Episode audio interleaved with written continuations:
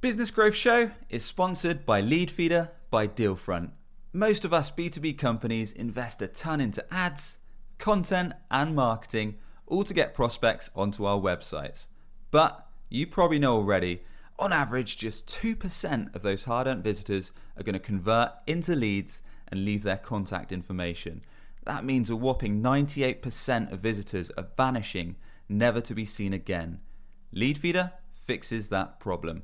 With Leadfeeder, you can identify the B2B companies that visit your website, add them to your CRM, and empower your sales team to strike warm conversations with dream clients.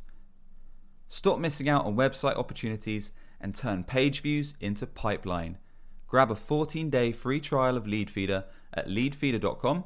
That's leadfeeder.com or visit the link in the description below.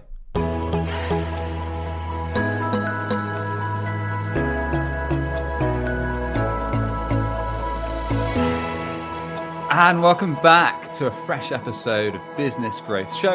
I'm your host, Sam Dunning. And if you want to check out my week daily emails, free playbooks, resources, and if you're ready, you'll apply to work with me, head over to samdunning.org. So today I'm joined by Pasha Irshad. Pasha is the co founder over at Shape and Scale.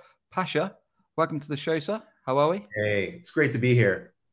Good man, good man. Looking forward to the converts. The first guest episode we've done in a while since the kind of summer break. I've been messing around with solo episodes on various B2B topics. So looking forward to diving in with a guest. So hopefully I can ramble a bit less and have some of your expertise on, on today, sir. So um, we're going to be diving into how B2B companies can now rev ops, revenue operations, Get stuck in straight away. For anyone that's not too familiar with RevOps, has maybe t- heard that term flying around on LinkedIn or somewhere else. What what's the crux of it? What's like a high level overview of what RevOps entails, Pasha? Yeah, it's funny. You know, I was at Inbound last week, big HubSpot conference in the US, and was joking a lot with people that RevOps is, you know, 30 different definitions. Um, I think the most common one that we hear or you might hear is the alignment of sales, marketing, and customer service to drive revenue growth. Um, mm. You know, you, you, hear about unification, breaking down silos, all of those different things. I think from my standpoint, uh, the way I like to describe it is really more around the data aspect. So it's aligning those departments to agree on uh, data that allows us to make predictable decisions that affect revenue, right? Because you know a lot of my clients and you know when you're running demand gen programs you really need to understand how those conversion rates look right? What is mql to sql sql to opportunity? What does that look like? And then how can we adjust based on that? Got it. Got it. So basically using the data from each team whether that's sales marketing operations mqls sqls to inform kind of what's moving the needle what's driving revenue um, and all that good stuff. Yeah. So when it comes to RevOps, is it something that kind of startups or B2B companies that are fairly new should be even thinking about? or is it typically for later stage businesses? Yeah, that's again another really good question. Um, you know, I, I consult for startups, um, and I actually do it with another another group of people outside of my business. We've just been testing a theory that we have out, and it's interesting when we look at like founder led I would say obviously not, right? Like at that point, you're just trying to get your 10 first customers, you're trying to do things that don't scale. You're basically trying to find product market fit. I think once you reach product market fit and then you start to explore go to market fit and you have that idea of doing things that are repeatable that help you scale to get to 10 million and past that, then I think revenue operations obviously plays a part, right? Now, when that first hire is made, that's a decision that really really has to do with just the direction for your company and when you think it's relevant. Like I would say, um, you know, there's more important hires probably like from a marketing perspective, maybe from a sales perspective. I think jacks of all trades are, or let's call it generalists, are very important at earlier stage startups because you don't want to hire somebody that's too senior, right? We call that the cufflink hire. Cufflink hits the table, they don't want to do anything. That's winning by design quote. Um, but I do think as we move forward, and I think we see it on LinkedIn, there's a lot more people that have cross functional expertise and cross functional curiosity. So I would just say, like, even if you're not necessarily hiring somebody from a revenue operations perspective, there's small things that you could do. And I honestly think truly skilled marketing leaders should have the ability to kind of look at the tech stack, right? Understand why they purchased something, understand if it's being used. And then mm. when you're ready to kind of hire, there is some type of like framework there. And again, I use the term framework loosely. Yeah. I think that might be quite useful actually for our audience. Like if we could look at this from when it goes to founder led, so when you're perhaps running a bootstrap company, maybe it's just you, maybe it's you and a couple others, and you're essentially, like you say, a jack of all trades, just like I've been in various businesses where you're running the marketing yourself, you're running the sales yourself, you're probably delivering the services or product yourself.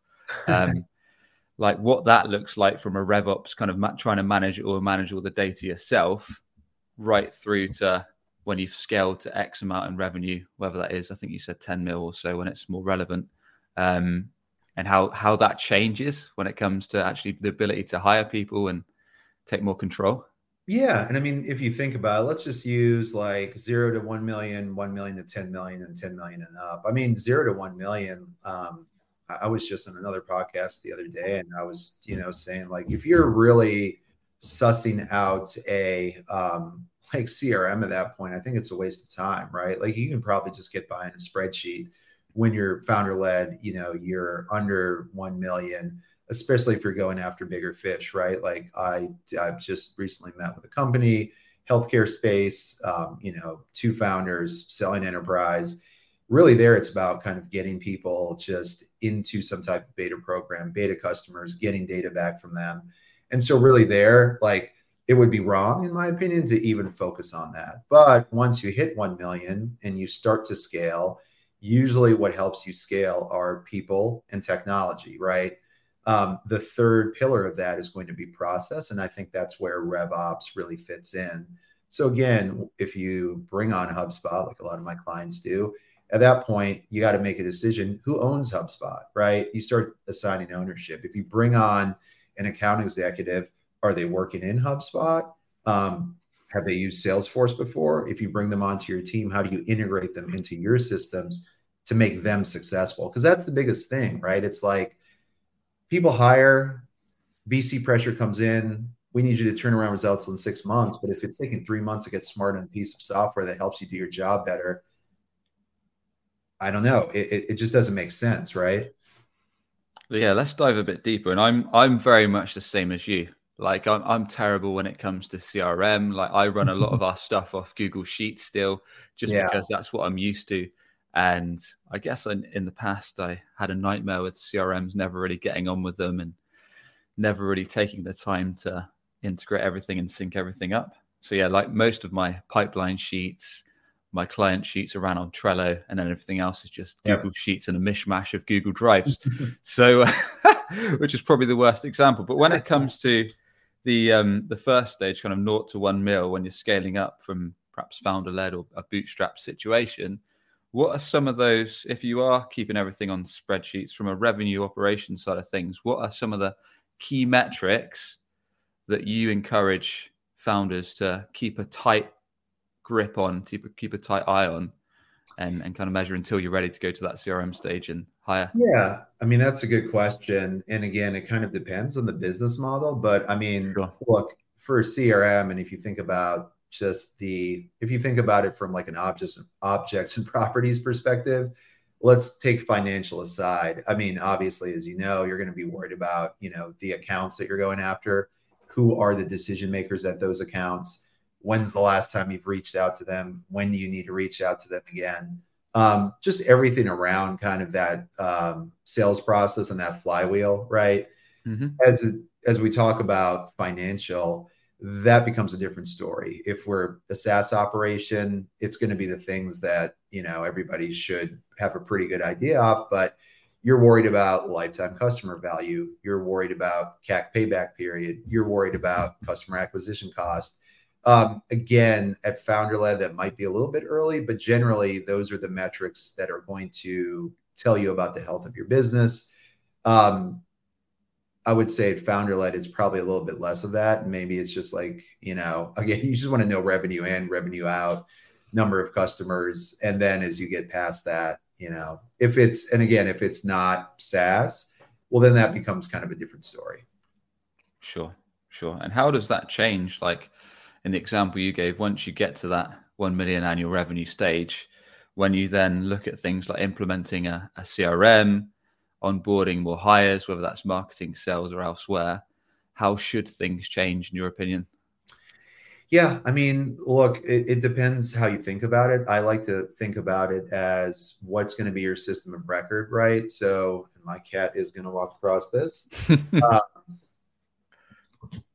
the system of record is going to be usually your CRM, right? Um, it's going to be maybe marketing automation platform, and then what sits aside, what sits alongside that, right? So, like any type of data solutions that you have, from like a data integrity, that could be business BI, um, you know, anything like that. And then you have usually your point solutions or standalone apps, something like a Calendly, take care of your schedule. When you look at those three things, right, just like system of record, the platform, the customer facing platform is usually going to be your most expensive purchase. Um, I think the reason HubSpot, I'm a partner and it does so well is simply because of the fact that it plays so many different parts of the customer journey. It's come from a marketing automation platform 70 years ago when I first started with them, all the way to basically servicing marketing, sales, and success. And I don't say that as like an ad for them.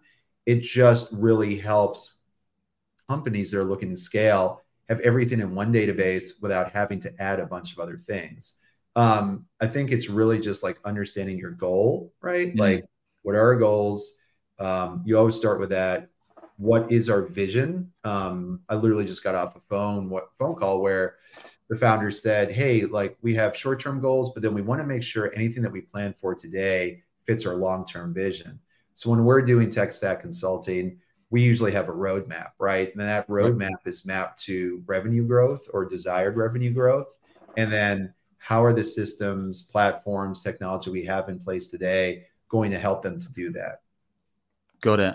And how do you advise that companies kind of spend their time? Because you probably know better than most that you can, when it comes to analyzing data, whether that is average customer cost, whether that's yeah. annual revenue, whether that's your, your, pipeline, whether that's what your team's up to, whether that's your forecasting, you can easily spend hours or even days stuck in the data and yeah. kind of planning short term, medium term goals. How do you balance that between actually doing the work your day to day to bring on new customers, enhance I mean, existing customer experience, all that good stuff?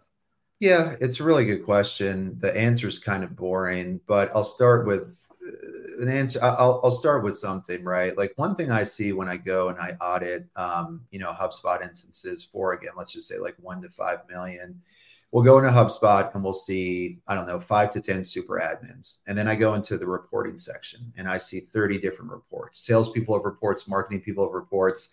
Then I look at dashboards and those dashboards are all over the place, right? Right there is a great way to completely take your organization off course because there's no single source of truth from a data perspective. Um, it's an overused cliche term. I get that. But I think what it really comes down to is departmental alignment, right?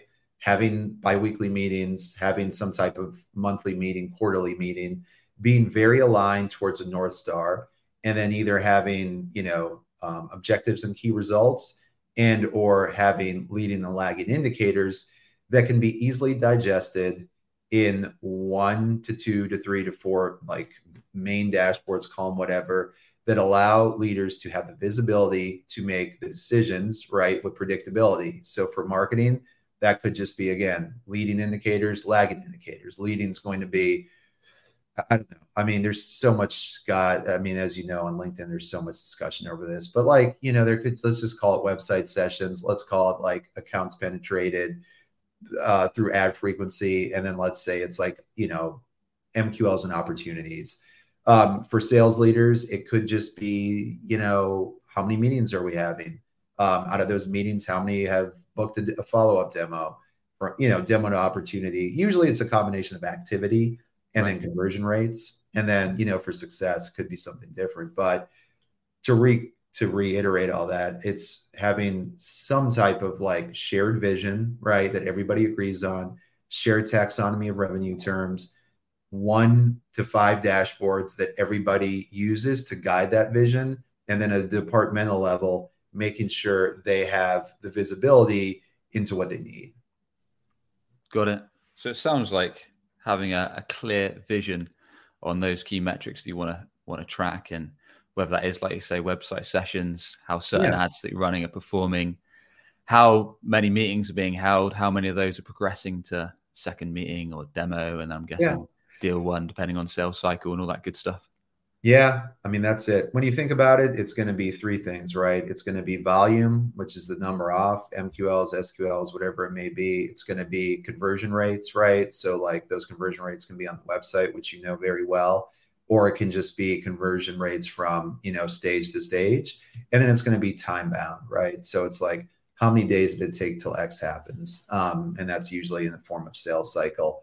If you can get clarity on those three and have your data in a position to where you can trust it and the output of that is those three types of metrics i think you're in a pretty good place that being said it's it's not the easiest thing to do mm. Any other big mistakes that you see b2b companies make on this front um you know i i think not treating their technology as a revenue generating asset right like i think when you like just look at like a business level and you look at the investments you make, like OPEX, CAPEX, all that stuff, right? Like your technology, like when you purchase customer, you know, when you purchase a CRM, it's literally called customer relationship management software, right? It's to better um, it's to better serve your customer. Like that is the goal. And then the secondary goal should be to empower your team to do their job better. So in service of the customer, I think people just get solution after solution without taking the time to really put in a plan around it, right? To say, like, how are we going to make it so people get the most out of this investment? If you buy a gym for your house and it's $10,000, pretty damn well sure you're going to put in place a plan to make the best of it. You're not just going to let it sit in the corner, right? Um, or at least you're going to try not to. So, and in return, that gym is going to make you healthier. It's going to make you happier. I'm a big fitness guy. So I, I just think it's the same thing with technology um, it, again, it's very cliche, but you know, people will onboard HubSpot and then they'll literally start getting something else. And I'll be like, hey, did you know that HubSpot can actually do this? And it can do it pretty much just as well. So instead of having two solutions, why don't we just have one, optimize that, really optimize it, right? Mm. And then when we say that it's, we can't, we've reached like our nadir on that, like we've gotten to the top of the mountain then we can evaluate bringing something in, right? And like an example might be if your sales team grows and they just need like automatic routing and then, you know, Chili Piper comes into play. Eh, that's an example, right? You scale from like five to 20 salespeople, and then it's like, hey, maybe maybe we just need something a little bit more robust than HubSpot, even though they've come out with, you know, some things to combat that. But that that's just an example I could use. Yeah. Yeah, yeah, nice. I like it. So it sounds like just making sure you're you putting to play the tools that you've got, getting the best bang for buck out of them, really. So in your case, you obviously do a lot of HubSpot work and yeah. making sure you're kind of use, utilizing the key key features of it. So if yeah, you want I mean, to track your metrics, then let's report on I think you probably know well. It's like when a new CMO comes on, it's like, hey, we want to like, t- you know, build a new website. And then you probably take a look at the website. you're like, well, we could, or you could optimize these 10 things, right? Like we could optimize page speed, or we could, you know, clean up the navigation, or we could do a brand refresh. It's just, and I'm not saying it's just, I used to do web development and, you know, it would always be like, let's tear it up. And I'm like, but you're not even utilizing kind of what you have, right? Like the infrastructure isn't there. So it, I don't know. Yeah. Yeah. Yeah. I get it. Let's, um, putting kind of software and tools to one side I, as I often do, I like to get a bit controversial and a bit have have different opinions on on topics on this show. So when it comes to RevOps, what team should be responsible for what? A lot of people on LinkedIn are saying revenue is a team sport. I see a lot of companies now actually make their marketing leaders, whether that's VP of marketings or CMOs, responsible for the outbound motion. So I've seen SDRs report to marketing leaders. I've seen it the other way, where their outbound team reports to a sales leader. Um, we've seen marketing with companies like Cognism, where marketing and demand gen are like running a, nearly kind of, I think 60 or so percent of qualified opportunities when I last checked, something like that. Could be wrong on the stat. Yeah. So a lot of B2B orgs, whether they're tech, whether they're service based, kind of scale their or build up rather their revenue teams in different ways. In your opinion, what's the right way it should be built out? Yeah, it's a good question. I mean, it's interesting that you say that. Like I I talked to a founder two weeks ago and you know, I asked him to tell me teams he had. One team was he had a digital marketer and then he had demand generation, but guess what? Outbound was sitting underneath demand. That was the first time I'd heard that, right? I I was actually kind of taken aback. I, I hadn't heard of that structure before. That doesn't mean it's wrong. Um, I talked to another company where the marketing leader wasn't in charge of ICP, wasn't in charge of TAM, wasn't in charge of data. That all sat underneath revenue operations, which guess what? It, it caused a silo. Um, and then, yeah, like a lot of the times, if you think about technology, technology investment is owned by marketing, right? Um, but that doesn't always work.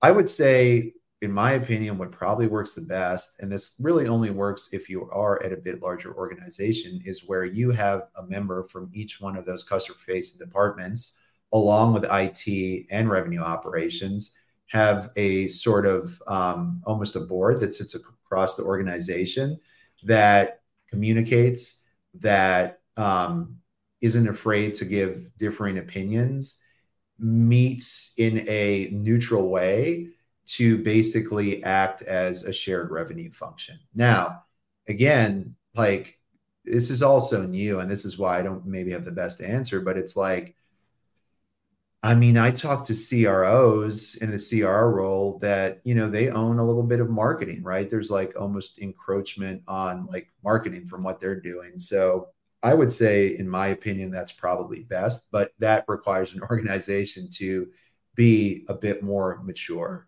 and I would say, other than that, it's really going to be just dependent on you know the size of your organization, organization, size of your team. I wouldn't say it's a controversial answer, but like for my opinion, what I've seen that works the best, that's it. That where you have a representative from each department that is senior enough to advocate for them, but then is also working together towards a shared objective, and those are revenue goals. Now, can you like completely get rid of the MQL, SQL, and just be like, ah, F it. Like, we're just going to, I don't know. I don't think that works, honestly. I think the MQL has gotten hammered to the ground, but the reality is, eight out of 10 conversations I have, it's still there. So I think what I try to do is just clearly freaking define the thing, right? Like, what is it? Why is it? you know, instead of doing like one lead score property, let's have a demographic lead score, let's have a behavioral, let's have a firmographic. So mm we have like a full vision of that customer. And then let's iterate the hell out of it. Like we test everything else, right? Um, the idea that you like have an MQ and an SQL and the definition never changes from when you're at 1 million to 10 million is kind of just it's kind of idiotic. It's like the SEO is dead people. I don't know. I'm, you know, I'm, I'm, I have an SEO background. I would never be at your skill level, but I still, anytime I look at something, I have my keywords everywhere. I'm looking at search volume and it's not dead and it's never going to be dead, you know, and it's got its place. So it, LinkedIn's an echo chamber one. Uh, I think it's very easy. And I, I've been it too, right? You over rotate on the soup du jour, like demand gen, everything else has got to go. The reality is, it's always somewhere in the middle, right? It's different for every organization, it's different for every industry. Um, and I think all I'm talking about really when I talk about the perfect revenue structure is just process and people, right? Like, how do we optimize that? Mm. You know, um, a lot of SaaS companies, tech companies still go with the kind of classic re- predictable revenue model, which I don't know if it's still as strong as it was, where they'll still go out and whether they, most of the time they'll get funding, yeah, and they'll they'll hire a bunch of SDRs or BDRs, and then a bunch of AEs and do that classic route, and it feels like a, a significant chunk of the budget goes into that outbound motion on those sales reps, bearing in mind kind of the rough cost per sales reps about 60k a year that's excluding any comms. Um, and then they'll kind of allocate the rest of the budget to whether that's inbound marketing, whether that's demand gen, or however they see it. Do you think that model is still effective for revenue teams? I don't honestly. Um, and that's nothing against SDRs. Um, look, a lot of my clients have VC pressure, right? Like when you get a big chunk of change, there needs to be, you need, you need to meet the need of the people who've invested in you. And usually those needs are somewhat disproportionate to the reality of the situation. So I think we're all pretty aware that and I'm going to choose my words carefully, there's just more pressure than ever, right? So like uh-huh. you come into a situation and you know the sales cycle is six to nine months, but people expect results from marketing in three.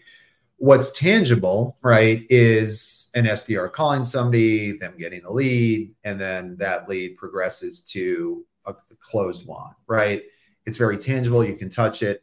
We all know the attribution issues with marketing at some point, and I'm not the first person to say this, but marketing really became like I think I saw it's like Chris Walker who said it, but marketing became almost like a sales function, right? It's like what can we do from a short-term perspective to capture demand and then convert that demand. The problem with that is further down the line, like that demand goes away, and then you're basically behind everybody else. So what I would say is I have I'm not like anti SDR. I'm super pro sales, but I'm I'm I want to do it in a way that's very smart. So if we're going to do what you just talked about, right? And say we've got an account list of 2000 people, I want marketing to also understand who those 2000 accounts are. I want marketing to ensure that we're running, you know, paid against those accounts as best that we can through LinkedIn, through programmatic media, where we know that we're all kind of singing the same choir sheet, right? We're singing the same messages. We have a playbook at the sales level, and we're sharing information between the two. So it's more in unison as opposed to what I see in that, hey, guess what? Like, we're going to get TechTarget MQLs, right? Which, again, I didn't say it. No offense to TechTarget, but we're going to get content syndication MQLs. We're going to dump them into CRM. We're going to have the SDRs call them. We're going to have them email them through our main domain. We're not going to get through to that. Then marketing is going to be off doing something else and it's not cohesive. So I think what works is a, a cohesive strategy. And I think that requires people and process. And so it just goes back to really what I was saying. There's, I don't think there's a right way, right? Like the reality is, if you're in a market and there's just not a lot of demand to capture, right? And you have VC pressure, you're to run out of money. You got to do something, and the quickest thing to do is pick up the phone and call. It's it's email, it's LinkedIn, and that's just the reality. But I think you can do it in a way that's smart, mm. um, and I don't think that should be controversial. i yeah. i what do you think? yeah, yeah. I was I was going to chip in my two cents. I think some of those points are fair. I think, like you said, it depends on your industry, right? If you're in a well-known category where there's a ton of people searching for what you do, then outbound initially is not going to make that much sense because you can just yep. dump your cash into things like paid ads, review sites, SEO, and just capture all those prospects that are actively in the market for what you do. And obviously, once you exhaust that, that's when you want to think about things like demand generation, doing some outbound sales as well. But if you are in a category that's not as well known, that's a bit more niche, and there's not many people searching for what you do because they don't know it exists, then that's what, and on the basis that you've got a decent ticket size value, so you're not selling kind of a real small um, costing item, then outbound sales makes sense. But I think as the tech crunch is hitting, I think sales reps, in my opinion, should be more full cycle. Mm-hmm. So able to hunt their own food, so able to prospect, whether that's cold outbound calling, LinkedIn, email, whatever, so able to run all that stuff themselves as one single sales rep, but also the ability to deal with any inbound leads, whether they come from, I don't know, the website direct or other means, and able to handle those effectively. So they're kind of giving you a double hit rather than just doing a bit of outbound, generating the odd meeting that you've then got to send to an AE. You've got someone that's kind of fully equipped, which is probably going to be a bit more of an investment, but I think going to be more useful to these higher yeah. ticket solution orgs. I agree. I think a lot of what I'm saying is probably colored by maybe just some of the engagements I've had where I've seen that pressure. And it's kind of like, it's kind of hard for marketing to say like, hey, we need like six to nine to 12 months, right? So it's uh mm. unfortunately I'm I'm colored by that a little bit, but I would agree with a more um, full cycle. And like you said, like sales, some SDRs starting to report into marketing, you know, like I've a lot of people have talked about that. I I think we need to try new things. I mean, that I'm I'm definitely on board with, you know. Um, I just think everything works together in concert. Like one of the first things I always tell my clients, it's like, hey guys, like instead of doing paid, right? Like if we have the easiest win, I, you know, easiest win for me is like if I see a CPC that's 14 bucks, but the search volume is 5,200 and it's that tells me people are bidding on it and it usually drives revenue. So why don't we just create some killer content around that, own it? Because you can do that in one to six months, right? Again, you know better than me, but like there's low hanging fruit that I think people ignore um, because it takes a little bit more work. But we've definitely worked with startups where, yeah, like a, uh, when we started out, search volume wasn't there, and then you know they kind of owned it, and then that was a great baseline to build on while they do all these other things. But like everybody's like, don't do SEO, and it's like,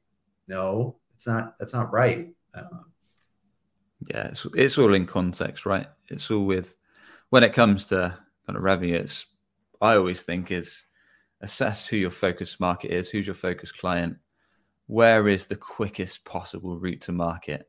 Like yeah. What what is going to be their no brainer channel that they're going to be on most of the time, or where are they going to go if they need your offer, or if they have the problem you fix, or where are they going to educate themselves? Start with there. Yeah. Start with those no brainer couple channels, and kind of work up as you as the revenue flows, as as you get cash flow, as you get customers, then start worrying about kind of growth and, and things like that. Is Agreed. Smart.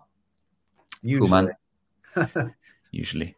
Cool, Pasha. Well, look, appreciate the convo. And um, thanks for sharing your thoughts and insights, all things RevOps. Much appreciated. With that, please do tell everyone tuning in on how they can learn more from yourself or connect with you and, and your site. Yeah, uh, so Pasha Irshad on LinkedIn. I'm on there pretty much daily. And then my website, shapeandscale.co. It's been a pleasure, man. No worries, man. So we'll put all of those links in the show notes in the description. And um, once again, thanks very much for coming on the show. Great. It's great to be here. Thanks, everyone. Cheers, dude. And if you want to check out the episode, it's going to be over at businessgrowth.marketing. And if you enjoyed it, give us a quick rating. Or if you've got time, a review is appreciated on Apple Podcasts, helps us get found. And we'll catch you on the next one for more no BS B2B marketing tips and insights to grow your business and revenue. Cheers for tuning in.